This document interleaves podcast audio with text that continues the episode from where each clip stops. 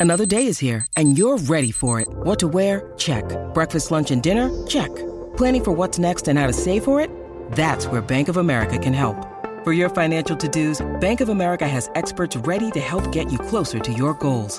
Get started at one of our local financial centers or 24-7 in our mobile banking app. Find a location near you at bankofamerica.com slash talk to us. What would you like the power to do? Mobile banking requires downloading the app and is only available for select devices. Message and data rates may apply. Bank of America and a member FDIC. Yes, hello everyone, and welcome to None But the Brave, a part of Evergreen Podcast. I am Hal Schwartz, and as always, I'm here with my great buddy Flynn McLean, and this is the season premiere of our third season. Hard to believe. What do you think? That's true. Who never, whoever thought that uh, two years ago we'd still be talking about this guy like we do? well, I just can't believe people are still listening. Oh, there is that as well. That's actually the bigger the bigger mystery. They're listening, I think, because we have been very fortunate to get some really great guests on the show. The last season ended with the guys from Backstreets. And tonight we have a really, really big guest, and we're very excited about it. Oh, very excited! This is our uh, our first our first East Reader. Yes, and maybe we'll get the big guy too. We'll see. if dreams came true, wouldn't wouldn't that, that be nice? Yes. so I think let's get right to it tonight. What do you think? Let's stop delaying and get to it. All right. So tonight we have a guest who absolutely le- needs no introduction to our audience, but what the hell, Flynn? I'll introduce him anyway. Our guest tonight has been the consigliere to two of the most famous bosses to come out of New Jersey. He's a musician, he's a singer, songwriter, arranger, producer, actor, TV writer, TV producer, educator with teachrock.org. And now he's an author with his newly released autobiography, Unrequited Infatuations. Stephen Van Zandt, welcome to the podcast. How we doing, boys? We're doing really well that you're here. Thank you so much. Very excited. Hey. All right. So we we have read your book, and it really is a it's an excellent memoir of sex, drugs, rock and roll. I mean, you have lived an amazing life, and it comes across in your book. I mean, it, I hear your voice as I, as I'm reading. Was that the intention?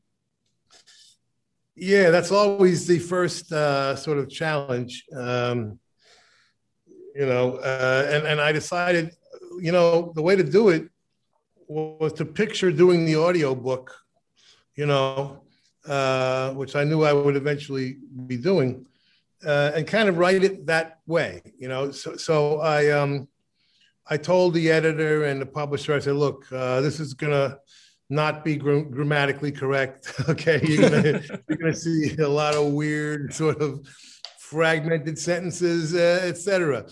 But I said, you know, I'm doing that intentionally, and, and, I wanted to read the way I talk. You know, uh, so they they went along with that. Uh, you know, luckily for me, and that's why you know it does sound it does sound like me because it's me. You know?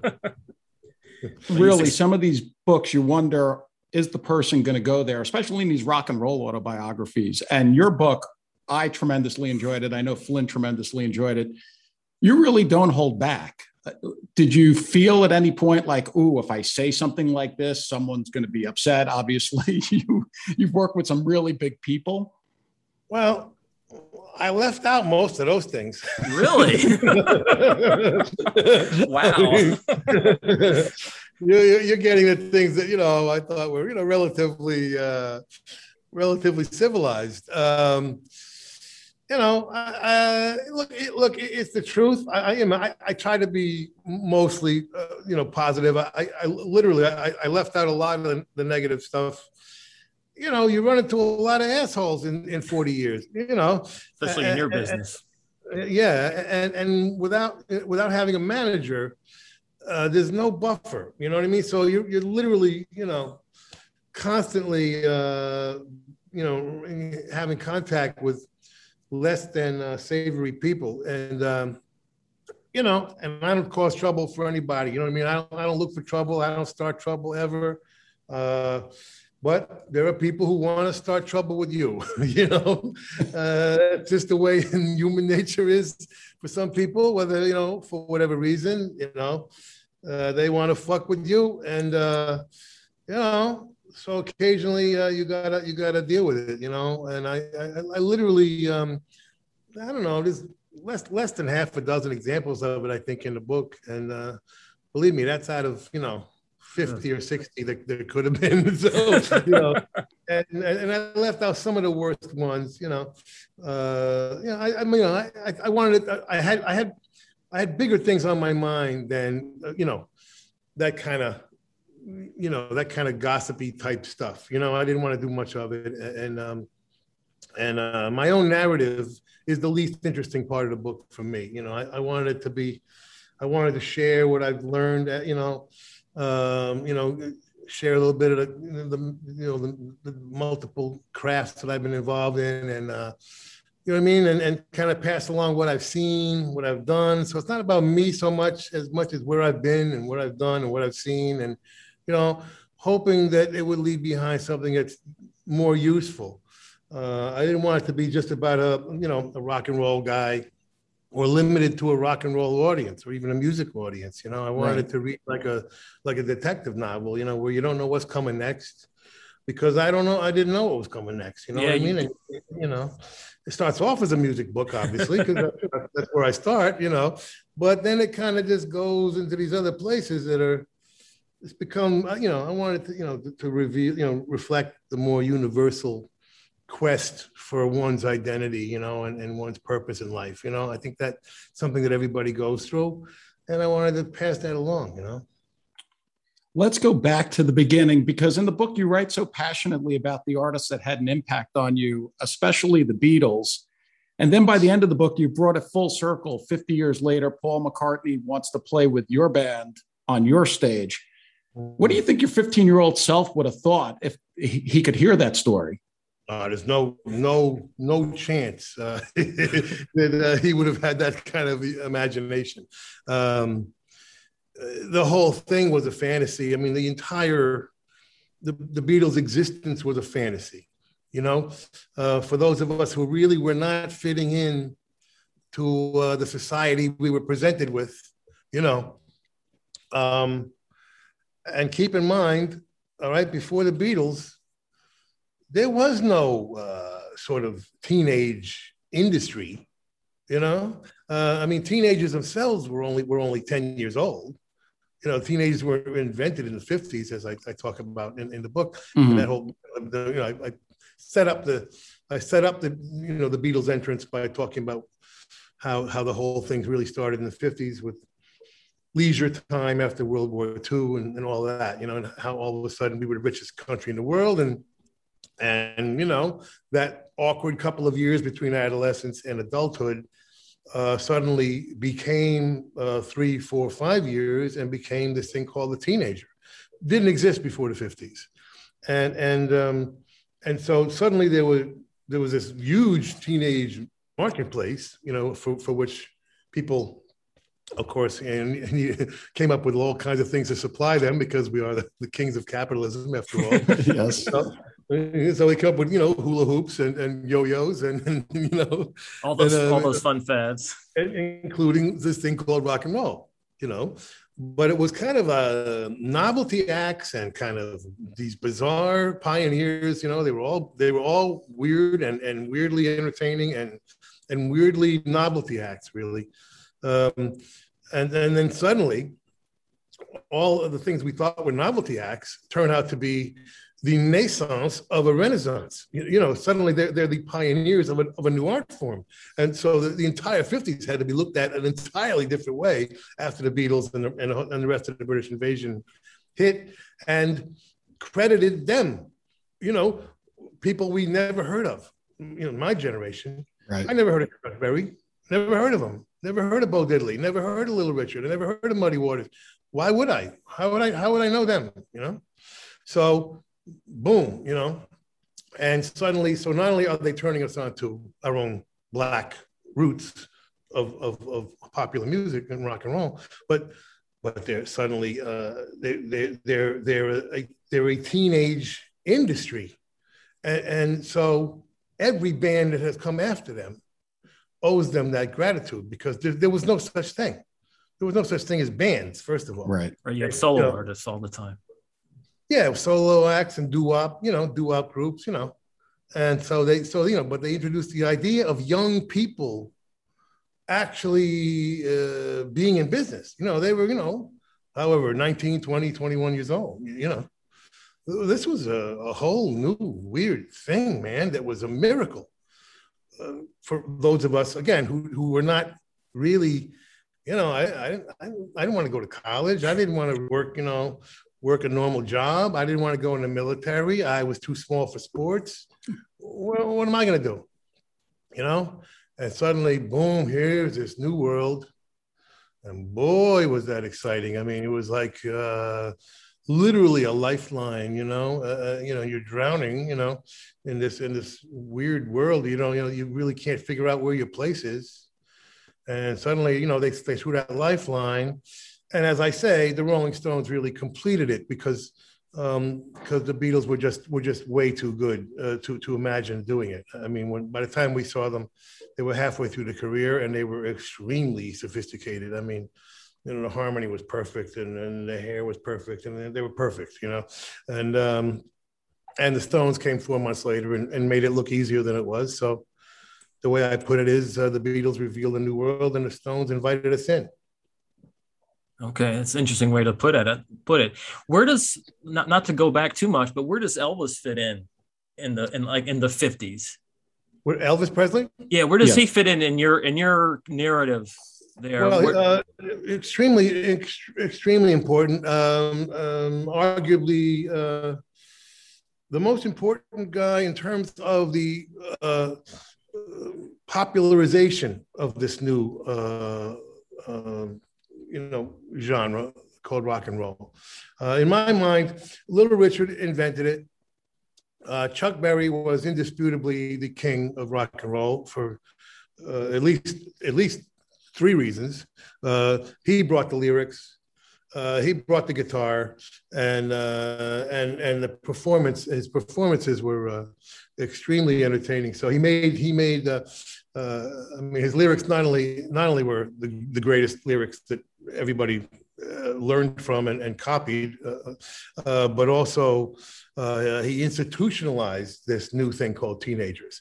You know, he he uh, actually you know um, put them in the songs. You know, this this you know um, sweet sweet little sixteen, and you know, little uh, Queenie, yeah, drop a little Queenie, drop a dime in a jukebox. You know, you know, you know, he's talking about you know that lifestyle that you know was fringy, you know, at best, and kind of just starting, you know, very, very nascent, you know, you know, and he was just institutionalizing it, man. You know, and the kids go after school and they go to the malt shop and they put the money in the jukebox and they start dancing, and you know, man, it sounded like fun, you know. So he, so you know, Chuck Berry, you know, was the most important, uh, uh you know, uh, you, you really you have, you'd have to say, uh, you know, Little Richard being the archetype and the one who embodied the entire sensibility of rock and roll, this his his androgyny, his his his liberation.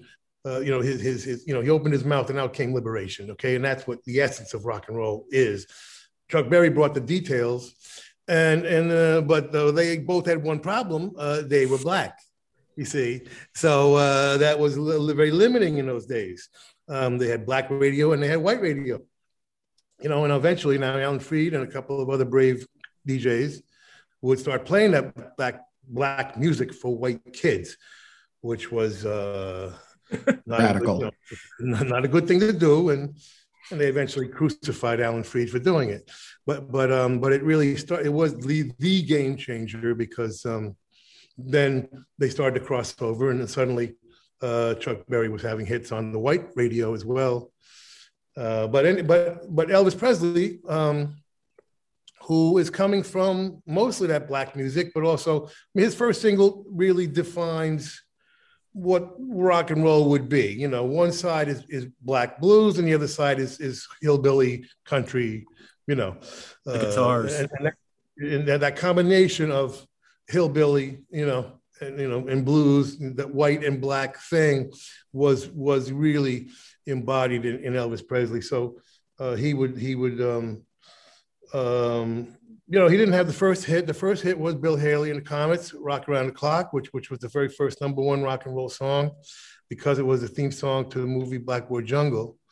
Uh, but Elvis um, really, uh, you know, Bill Haley was a little bit, you know, he looked like your country uncle from, you know, from, from Mississippi. Uh, but, but, you know, but Elvis, you know, Elvis had that whole thing, the charisma and the, you know, the good looking, the same androgyny that Little Richard had, by the way, but, but, uh, but, uh, you know, a little, a little less obvious, but a little, little, little bit less makeup, uh, uh, you know, and so, so Elvis, you know, you know, that his appearance on Ed Sullivan, uh, I know, 1956, I guess it was. I forget now, 55, 56. Um, you know, we really blew the doors open, and uh, and so so he, he, he was the most important cat in terms of uh, publicizing and popularizing this new uh, this new genre of rock and roll. And then and then the bands came in, and that just blew it all blew the door open for for everybody. Well, that's a yeah, that's a whole nother yeah, a whole nother chapter because because all of those pioneers, keep in mind, they were all gone by the end of the 50s, early 60s. You know, uh, the rock rock history went into this. It's it's kind of known as a fallow period, you know, kind of a an in between period. Um, the truth of the matter is, a lot of good records were, were, coming out in that you know, in that period. Uh, you know, uh, but but but in between the pioneers and the British invasion, there was you know those couple of years where um, you know historians re- refer to it as a sort of you know slow period because all of the pioneers were gone at once. It was amazing. Elvis is in jail. Uh, Elvis is in the army. Uh, Chuck Berry's in jail. Bo Diddley became a sheriff. Uh, Little Richard became a minister. Buddy Holly died in a car crash, uh, plane crash. Uh, Eddie Cochran in a, in a car crash. You know, uh, literally all of a sudden, you know, they're, they're all gone, you know, and what people thought that's the end of rock and roll. Honest to God, that was the end, you know. Uh, you know, now, you know, like I said, a couple, couple people still making great records, you know, the Beach Boys, you know, and then Four Seasons and Gary U.S. Bonds and Dion, you know, you know, there were still, you know, girl groups, you know, Motown got started in those fallow years, supposedly. So, you know, there was a lot of action, but it wasn't sort of, uh, you know, uh, didn't seem to be socially relevant anymore, you know, or, or you know, something, something like that. And, uh, and until uh, the, the Beatles then they introduced this concept of, of being in a band. And that's when I, and that's when I started tuning in and, and a lot of people like me, I wasn't interested in show business really. And, uh, you know, in, in the entertainment business. But being in a band was appealing you know? That's something i wanted i wanted very much to uh, I, I, could really relate to the friendship part of it you know the family part of it. Uh, that's what that's what attracted me. So let's pick up there because after the british invasion as you just said teenagers started to take up playing music they got into bands and and areas created music scenes and one of those scenes of course was down on the jersey shore where you found yourself and where several other people who went on to prominence found themselves. What was it like being there in the in the mid to late 60s as that scene was really going? Well, we were the luckiest generation um, by far, uh, you know, and I, I, actually feel a little guilty about it, how, how, how lucky we were, because, uh, um, you know, I don't know why our generation just had all the fun. and uh, uh we had uh, a number of places to play as teenagers. You know, we're still in high school. And I mean, you know, beach clubs and high school dances and VFW halls and Latin Devu, you know, nightclubs built for teenagers. I mean, whoever heard of that before or since, you know? You know, it was just an incredible time. So, um, it, uh, you know, I don't know if you'd call it a scene exactly, but it was a, a, you know, it was just a normal part. It became a normal part of your social life. If you weren't playing that night, you went out. You went out to see a band. I mean, that that was it, really. I mean, you know, other than going to see a movie occasionally, that's all you did. You know, so so um, you know, it became a a, a, normal thing to. Uh, uh, to see bands. Uh, and you know, you know, there was about a dozen in our area, you know, uh, you know, and uh, you know, we all got to be friends, and and um, and and and that's how it all started. You know, we were just we just we we were just uh, there at the right time. You know, really was the right time. I mean, before the Beatles, uh, before the British invasion, if you went to your high school dance, there would be an instrumental band. You know, there was no such thing as as as people, you know, singing and playing and eventually writing their own songs. I mean, that was just a completely foreign thing. Uh, you know, uh, no pun intended.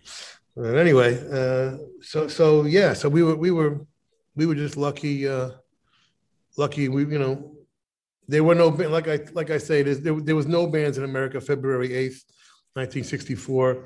Uh, the Beatles played a variety show called Ed Sullivan February 9th. February 10th, everybody had a band in their garage. That's everybody had a band in their garage on February 10th. Uh, and only about a dozen got out into the into the world a little bit. The rest uh, mercifully stayed in their garage. But uh, you know, you know, so you know, we, we we just one of the lucky ones, you know. Um, so when did you first go to Asbury Park then? Um, the only time I visited Asbury Park was for a band, a battle of the bands, which uh, was at the Howard Johnsons, which is now where uh, um, uh, Tim McLoone. Tim, Tim McLoone. Tim McLoone's place. You know, uh, I, I, don't know how how we rebuilt it, but there was to be like a roof. Used to be a rooftop where the, where they had a, uh, like a shell where bands played, and um, yeah, we uh, the, the only time I ever went to Asbury Park in, in my in those you know early days, um, until until um, late '60s. Um, you know, and, and keep in mind, a, a, lot happened in a short time in those days. T- time was very, very different than now. You know, a lot would happen in in, in months. You know, uh, as opposed to now, where five years goes by and nothing happens. You know, uh, you would have an entirely new music trend coming at you at least every year. You know, right. and I go through it in the book. You know, uh, year by year but anyway, um, that was the only time I visited Asbury Park until Bruce mentioned uh, this upstage club, um, which would have been. Uh, I'm not really great with these, with with time. Uh, I don't, I don't, 68 you know, or 60. I, it all blends together, understandably. 60 days, 69, yeah, yeah. I think, right? Yeah, yeah, um, yeah. Because uh, yeah, somewhere in there, you know so that was the only that was that was you know that was a bit of a trip you know it's about a half hour south so know, it was not exactly your neighborhood uh, and then at that point um, you know right around then uh, asbury they, they, they ended up opening a hullabaloo franchise uh, which uh, now that i think about it uh, is really years after the TV show. It's kind of interesting. I, I that, that just occurred to me just right now because the, the the Hullabaloo show and Shindig, two of the great rock and roll TV shows we had on every week. You know, we must have had eight. I mean, believe it or not, like eight rock and roll TV shows on every week. You know, and people wonder why you get nostalgic. Um, but Shindig and Hullabaloo, which I would have said lasted for years, if, if I was just being asked that, you know, uh, in my mind, it seemed to last five, six years. Actually, they both were about a year and a half. Um, so they were, I think they were both gone by 66. And here we are playing this Hullabaloo Club, you know, later than that, like like like two, three, four years later than that. So that's kind of interesting. It just occurred to me. But uh, the Hullabaloo franchise ended up creating a circuit officially. Uh, hi, baby my doggy. Is that Edie? Doggy just, that's Edie. Um, uh, you know, so there, there was a circuit, you know, there was a hullabaloo in, in Freehold, there was a hullabaloo in Asbury, and a hullabaloo in Middletown, in my town. Um, and that sort of created a, a, a, triangle. And if you counted the beach clubs on the coast, it became like a, bit of a parallelogram, you know, or or square, you know. Uh, and that became and that became the sort of our circuit more or less. Uh, but at that at, at that point, um, uh, and and the, and the Hullabaloo Club, you know, went right into the seventies because uh, we were we we became we we became the opening act for all of the bands coming through. You know, we we opened for Who I don't who, know. Sorry to interrupt, but who is we when you when you say we were the opening act? Oh, oh so by then, yeah, by then uh, we ended up. Um, I, I guess at that point, we, you know, we, we had a different, you know, we had a different band every every couple of months, and uh, it probably was Doctor Zoom and the Sonic Boom. I think uh, or, greatest or band name ever. so we were opening for like you know Humble Pie and Black Sabbath and uh, and, and J. Geils and uh, you know uh, Big Brother, you know. Um, so you know, uh, but that, but you know, but it's just interesting now that I think about it because it's years after the the show went off the air. So I don't know. Whatever. You have some really interesting observations in the book around this time. You're in bands, Doctor Zoom and the Sonic Boom. I believe Child was another one. Uh, well, that, that, was one of Bruce's. That was, that, that was, was just Bruce. Bruce. Okay. Yeah. Uh, so you were in Doctor Zoom and the Sonic Boom, but there's a point where you guys are together and you recount that you say to Bruce, "You're going to be the leader, you're going to be the singer, and you're going to be the main writer," and you basically make him the front man. Yeah, that was probably the very last thing we did. Um, at least in my memory. So you you you uh, Bruce fanatics out there who uh, you know who know every single hour, uh, uh, you know you may you, you may uh, have have more knowledge about this than me. But I think that was the last thing we did. Uh, we tried a lot of different styles, a lot of different things, and then and then the very very last thing was kind of like a what I what I've just did the least previous three years, which was uh, horns and and girl singers, which was the final trend of the '60s. You know, the the southern uh, soul meets rock meets blues meets gospel uh, trend of, of, of is, is, the final yearly trend of the 60s as I, as I go through all of the trends. Um, that's the one that um, really um, it's hard to say where it started, but I I, I attribute it to Delaney and Bonnie uh, being the, the, the source of it, and uh, would ex- and extended all the way to Mad Dogs and Englishmen with with uh, Leon Russell and, and, Joe Cocker, and that that was the final evolution of the rock uh, era. Uh, you know that that that particular uh, Renaissance era. Um, and, and that's the last thing we tried. We only did a couple gigs that I can remember. This is Dr. Uh, Zoom or no, no, this, the Bruce, Springsteen, Bruce Springsteen band. Bruce Springsteen band. Okay. Yeah. Okay. And you you were yeah. actually you were actually doing a lot of sh- they you did a bunch of shows in Richmond of all places. Yeah. And and that seems to be where that that chapter kind of ends. I mean, after that, it seems like Bruce he said, you know what, I'm going to be a singer songwriter. I'm going I'm going the folksy route here. Well, yeah, he didn't exactly say it, you know, um, but he figured that out. It you know he took a he took a few months to think about it and then and then and then just strategized that. Uh, but yes, it did end in Richmond because I remember uh, our, our, drummer uh, Vini uh, uh, Lopez punching our trumpet player in the mouth. like yeah, yeah, you couldn't hit him in the shoulder or the stomach, you know, had to hit him in the mouth. Uh, and that was that was the end. And I stayed in Richmond uh, at that point, and you know, me and Johnny started Southside Johnny and the Kid, a, a, like a, a, country blues duo. You know, that's kind of how that's how I remember it because I remember being in Richmond when Bruce finally did call and say, you know, I got signed.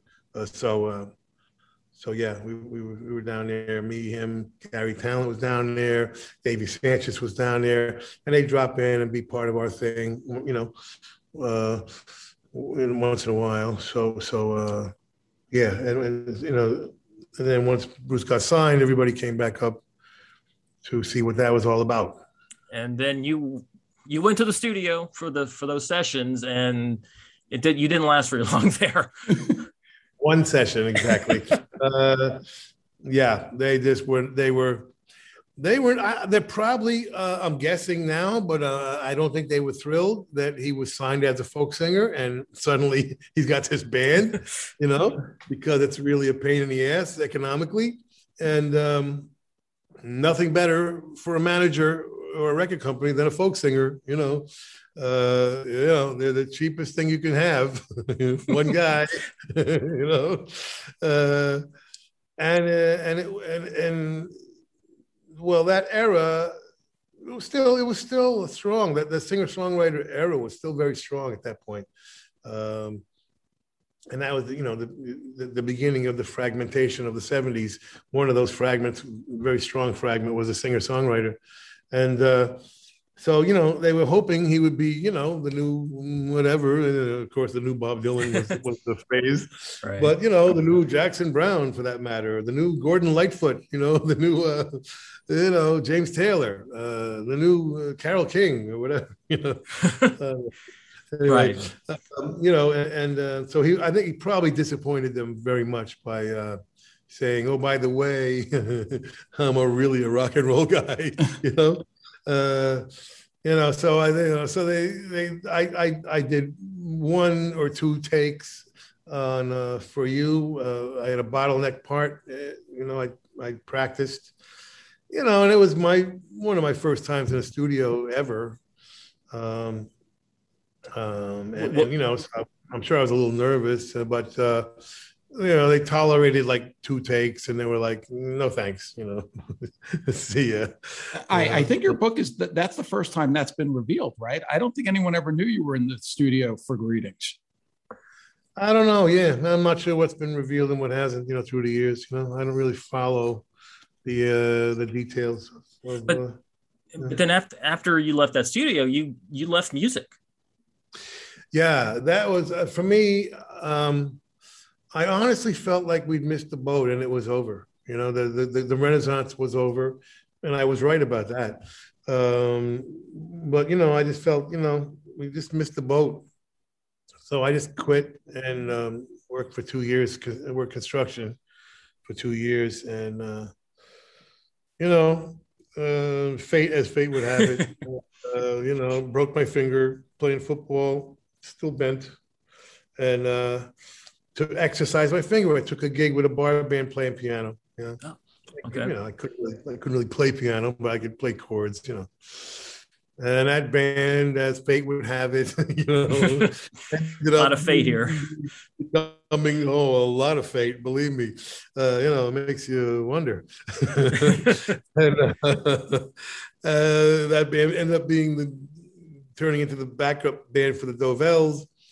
And suddenly I was on that, what they call the oldie circuit, and, um, and completed my education really uh, in the music world. You know, that was a big, big, uh, a big year for me in terms of my education.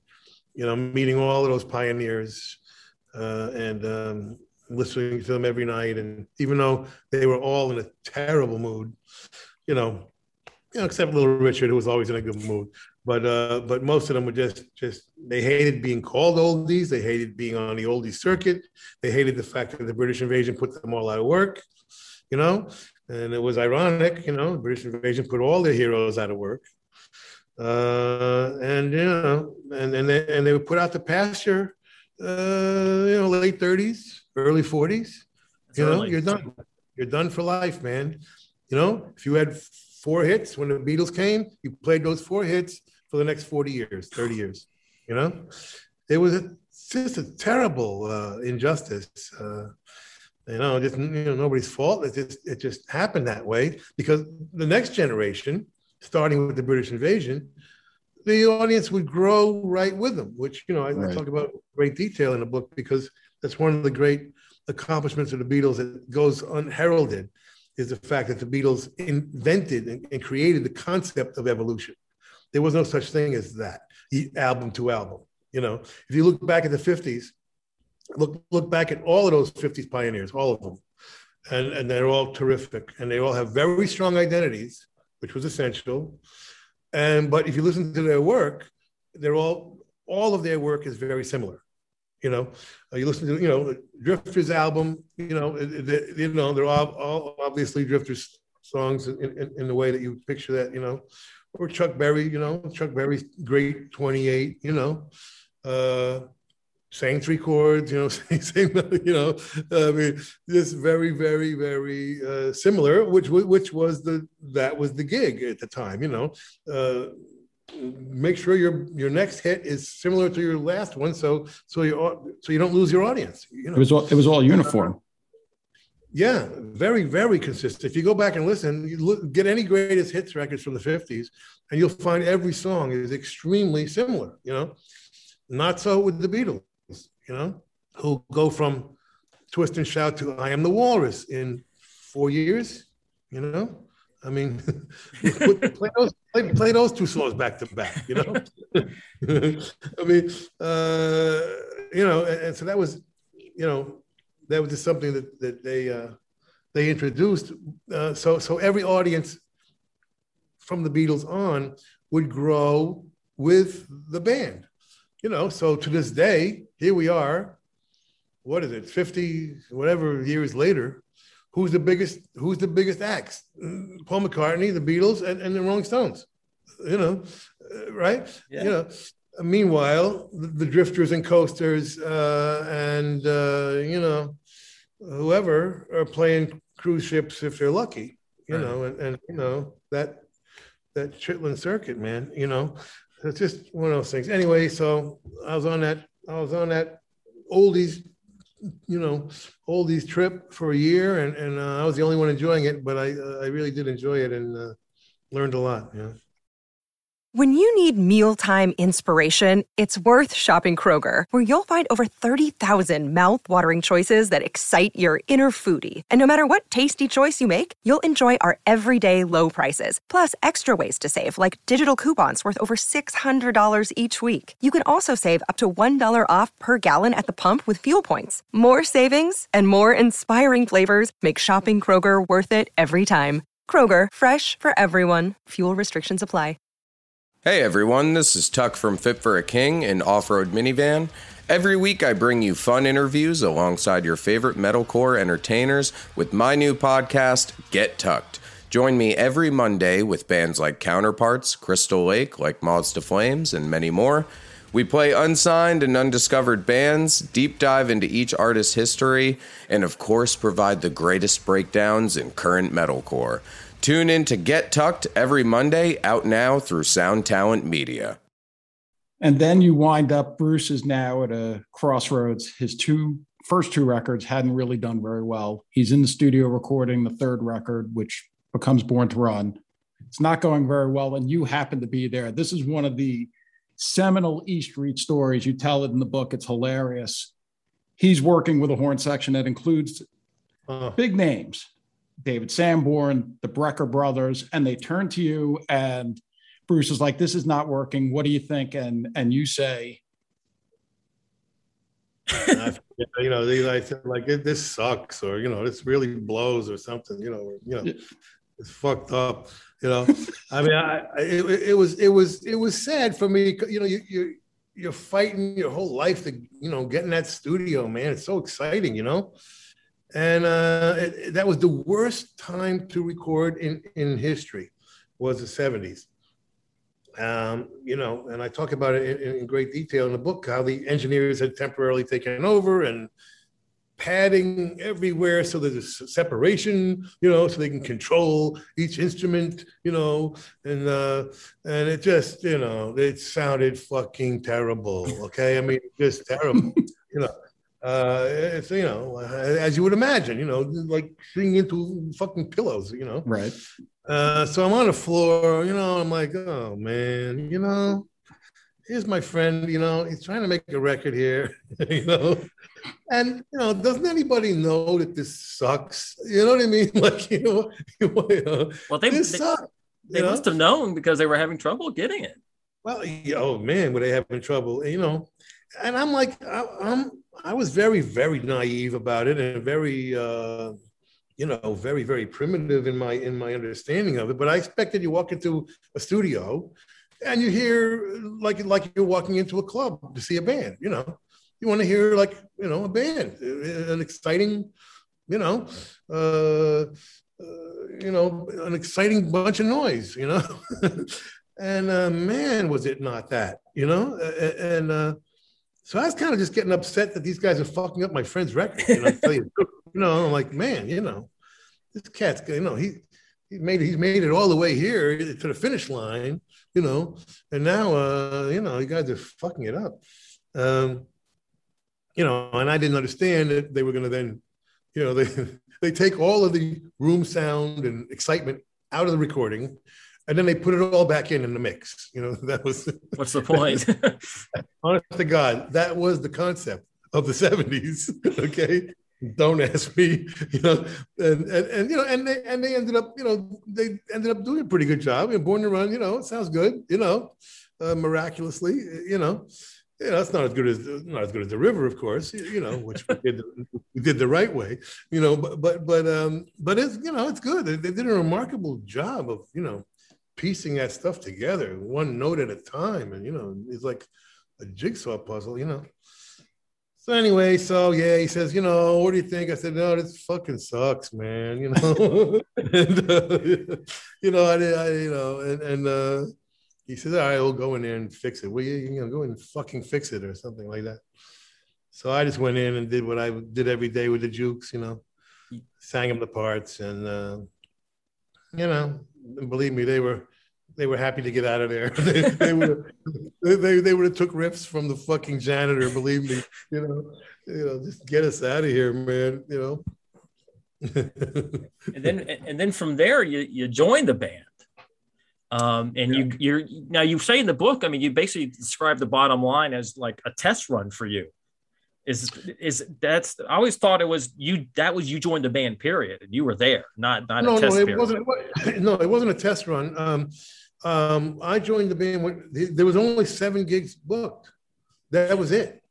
You know, the career was like over, and so it wasn't so much a test run. Uh, in, in I mean, in in my mind, um, you know, I, I, wouldn't, I wouldn't, I wouldn't say in my mind that I had fully committed to it. You know, if that's what you mean by a test run, uh, yeah, you might have a point there. Because um, you know, I had the Jukes going, and um, you know, they were not thrilled that I was leaving the Jukes. I just gotten them signed.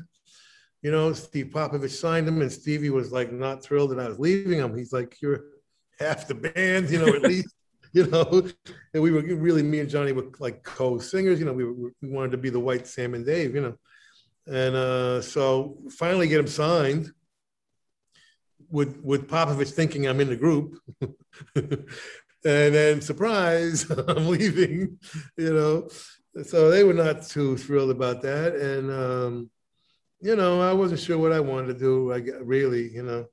But so Bruce was just like, I'm putting the guitar down for these seven shows. I've tried everything else. I'm gonna try fronting. You know, maybe that'll make a difference. You know, maybe that'll find a way to connect with an audience. You know, and, and it really did uh, change uh, change the game quite quite significantly because uh, you know frontman uh, you know who's who's not uh, playing uh, an instrument uh, has far more contact and and freedom and uh, a much more intimate relationship really with an audience. Uh, you know, that guitar, you know, is great, you know, and of course the Beatles, you know, the ultimate example of that. But it's a barrier. It's still, it's still a bit of a, it's a bit of a wall between you and the audience in, in a way, you know, um, in a sense, you know uh, unless you're Jimi Hendrix, you know. in which yeah. case, you know, the guitar becomes every woman in the audience, and you are making love to that woman, you know, uh, you know that's woman, you know. Uh, but uh, you know, he's, he's, he's a rare exception, I think. For the most part, you know, uh, you know, the the performers. Really, if you think of performers, they're always the front men, right? It's, it's Mick Jagger, the most famous of them all. You know, it's uh, you know, it's Iggy Pop. You know, it's Peter Garrett. It's Johnny Rotten. You know, right? You know, uh, uh, Peter Wolf. You know, the great performers. You know, are always you know the the ones trying to be Jackie Wilson and James Brown and you know, uh, you know, whatever. Uh, you know, Sam Cooke. You know, so after you join the band, now, of course, unfortunately, trouble sets in. There's a lawsuit that Bruce gets hit with. He can't record. And you tell a, a really, really in a compelling fashion in the book. There's a band meeting. People aren't getting paid at that point, And a vote is going to be taken to disband the E Street Band, and the first three guys vote, let's leave. And at that point, you in the book relate that you're like, hold on now. We can't do this. And Steve Popovich, who you just mentioned with Southside, plays a key role here. You mm-hmm. actually basically saved the day. Saves the band.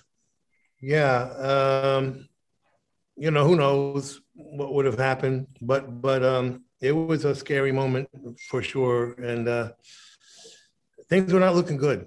You know, they, they really weren't. You, you couldn't blame the guys for, for thinking about leaving because it just was at that point a failed experiment. you know, it was kind of, you know, it was, uh, you know, but I was like, um, man, you know, I don't know. I don't, I don't, I don't, I don't, I don't, I don't think, um, I didn't lose faith in, in, in Bruce for, for, you know, for one single minute and I never had. You know, I was kind of the first one to have faith in, in him in the first place. Uh, you know, I saw something in him very, very early on that nobody else did. Right. Well, and, as we uh, mentioned, you were the one who said to him, "You're going to be the front man." Yeah, but even before that, I mean, he just was different. You know, he was different, and uh, and I like that difference. Where, where most people, you know, are afraid of those who are different or putting it down, or you know, or you know disturbed by it or, or confused by it. I, I, I, like the fact that he was different and uh, you know and and and and, had, and was so single minded. You know, you know, whenever I had some doubts, you know, about my own single mindedness having to do with rock and roll, you know, he was the only other guy I could rely on who, who felt rock and roll was everything you know, not just uh, you know this or just that, just a hobby. It was everything you know.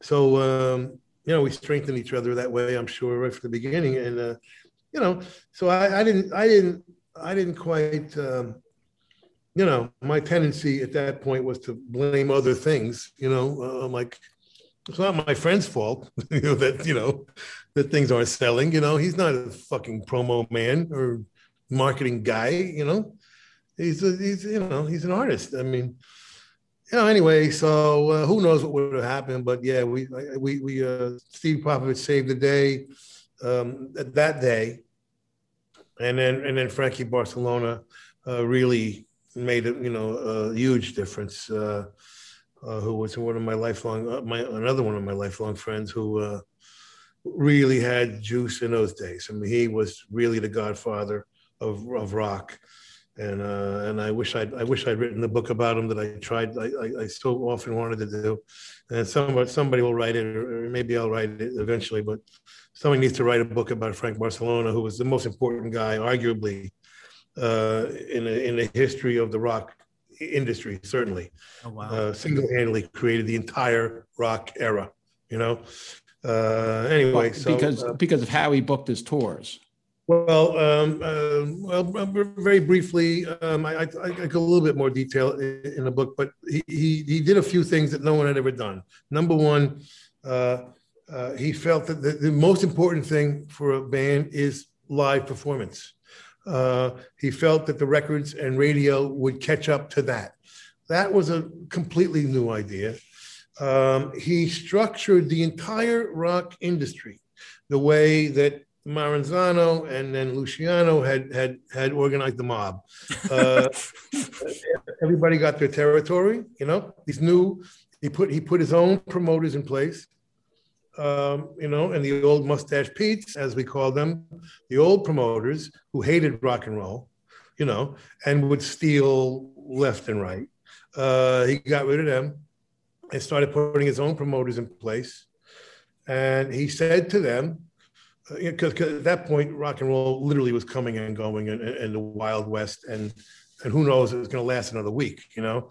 Uh, he he put his own people in place and said listen you're going to lose money on the first tour or two. You're going to break even on the next tour or two and then you're going to make money for the rest of your life. So everybody relaxed uh, and uh, and and frank created the concept of longevity, which didn't exist. Okay, so um, you know, and a bunch of other things, but but uh, but he had basically completely transformed the business into a business that was legitimate, fair, dependable, consistent, and had and had longevity by himself. You know, uh, and so uh, I had when I was shopping around, I'm trying to get, I'm trying to stop managing the Jukes. I'm managing the Jukes, you know, and and then I joined up with the E Street Band. I'm like, I got to get rid of this, you know.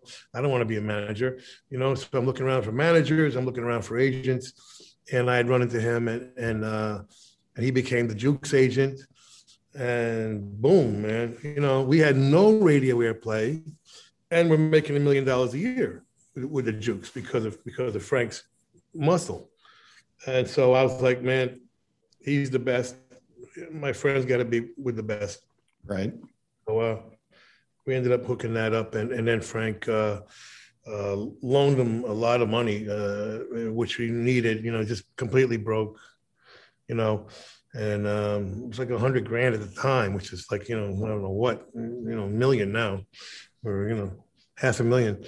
Um, so he really saved saved the day in two or three ways. I mean, financially, but also just bringing his bringing his muscle to the Bruce Springsteen, you know, in the E Street Band meant that the promoter, promoters now who had kind of given up on him, you know, they had to they had to they had to do what Frank said.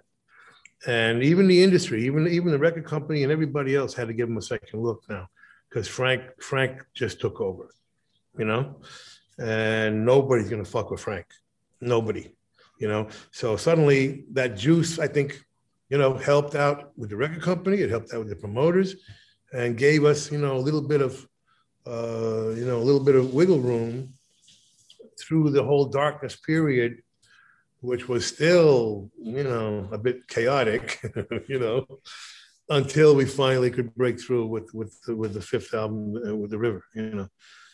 But uh, it was Steve Popovich and Frank Barsalona that uh, came to the rescue, you know. Okay, so we're going to break it there. A bit of a cliffhanger. Steve telling the tale of 1977.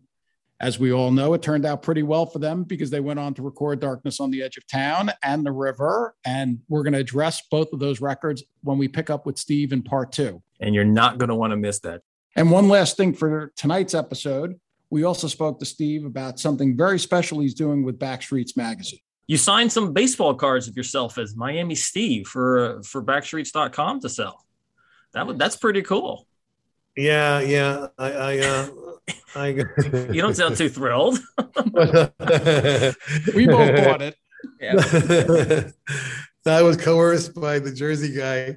Uh, uh, Richie Russo had this uh, had this idea, and you know, I, I don't, I don't mind really. Uh, it was a funny thing to do, and I thought, you know, is anybody really gonna, you know, uh, respond to that? And he says, "Yeah, watch." You know, massive so, response. Yeah, yeah, yeah. It's been it's been Chris just tweeted about it today.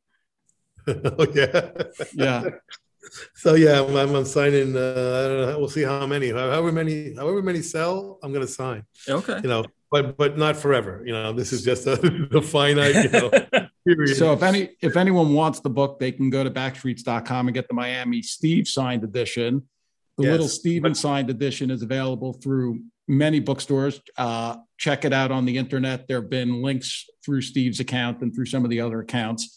Also, it's going to be available through all retailers, Amazon and your Barnes and Noble. And as we said when we started the show, it's it's a phenomenal read. We're not just saying that; it, it really is. Very fun. Very fun. I mean, that's I laughed out loud, and my wife would be like, "What's so funny?" And I had I would have to explain to her, you know, well, I, I don't want to Steve, you had a little addiction in the seventies. I don't want to talk about it, but uh, not not. I'm not talking. we're not going. We're not going Steve. there. Let's go back to. Uh, I'm sorry.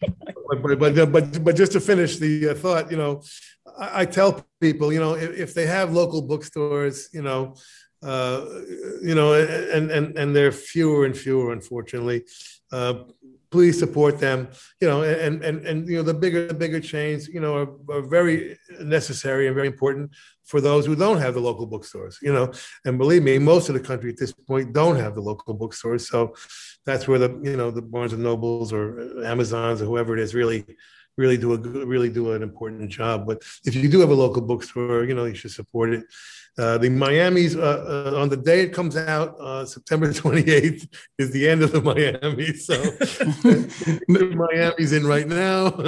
well, Chris said today when he tweeted, he he you have 3,000 of them. They've already sold over 2,000, so they're running out.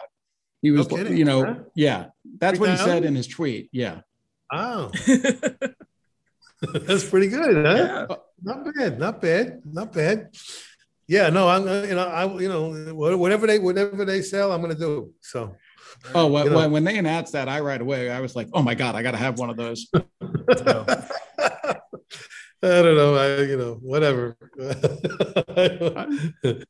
uh, so again, that was Steve Van Zandt talking about unrequited infatuations, available September 28th. What a treat. Oh my God. It, I can't believe our good fortune. Maybe I shouldn't say that, but wow, that was eh, great. And part two, I think, is even better. Oh, I, I agree. That's when we get more to, we, we talk about the river, we talk about Born in the USA and, and his solo stuff. And, and of course, the reunion era, as we like to call it. Yeah. And, and one of my favorite parts of that, no spoilers, but he addresses some stuff from letter to you that is is really quite touching and emotional i think. Yeah it's very very unique uh, perspective from coming from steve that's for sure. So you're not going to want to miss part two. That concludes tonight's episode. None but the brave is a presentation of bull market entertainment and a part of evergreen podcast. You can find us on the web at nonebutthebravepodcast.com on Twitter, we're at NBTB Podcast. So for Hal Schwartz, I'm Flynn McLean. Again, thanking Steve Van Zandt for uh, for joining us. Such a thrill, and uh, look forward to episode two of of our interview with him. And we'll see you further on up the road. Thank you so much. We'll be seeing you.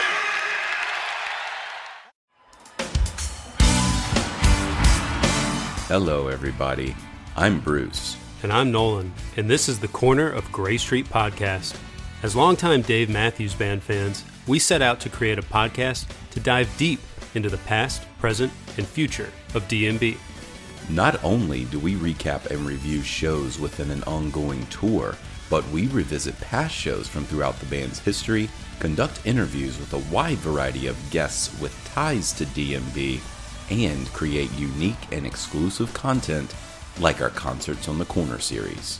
Whether you're a fan of the band or just a fan of great music, we think you'll find something you'll enjoy. We can't wait to see you on The Corner of Gray Street.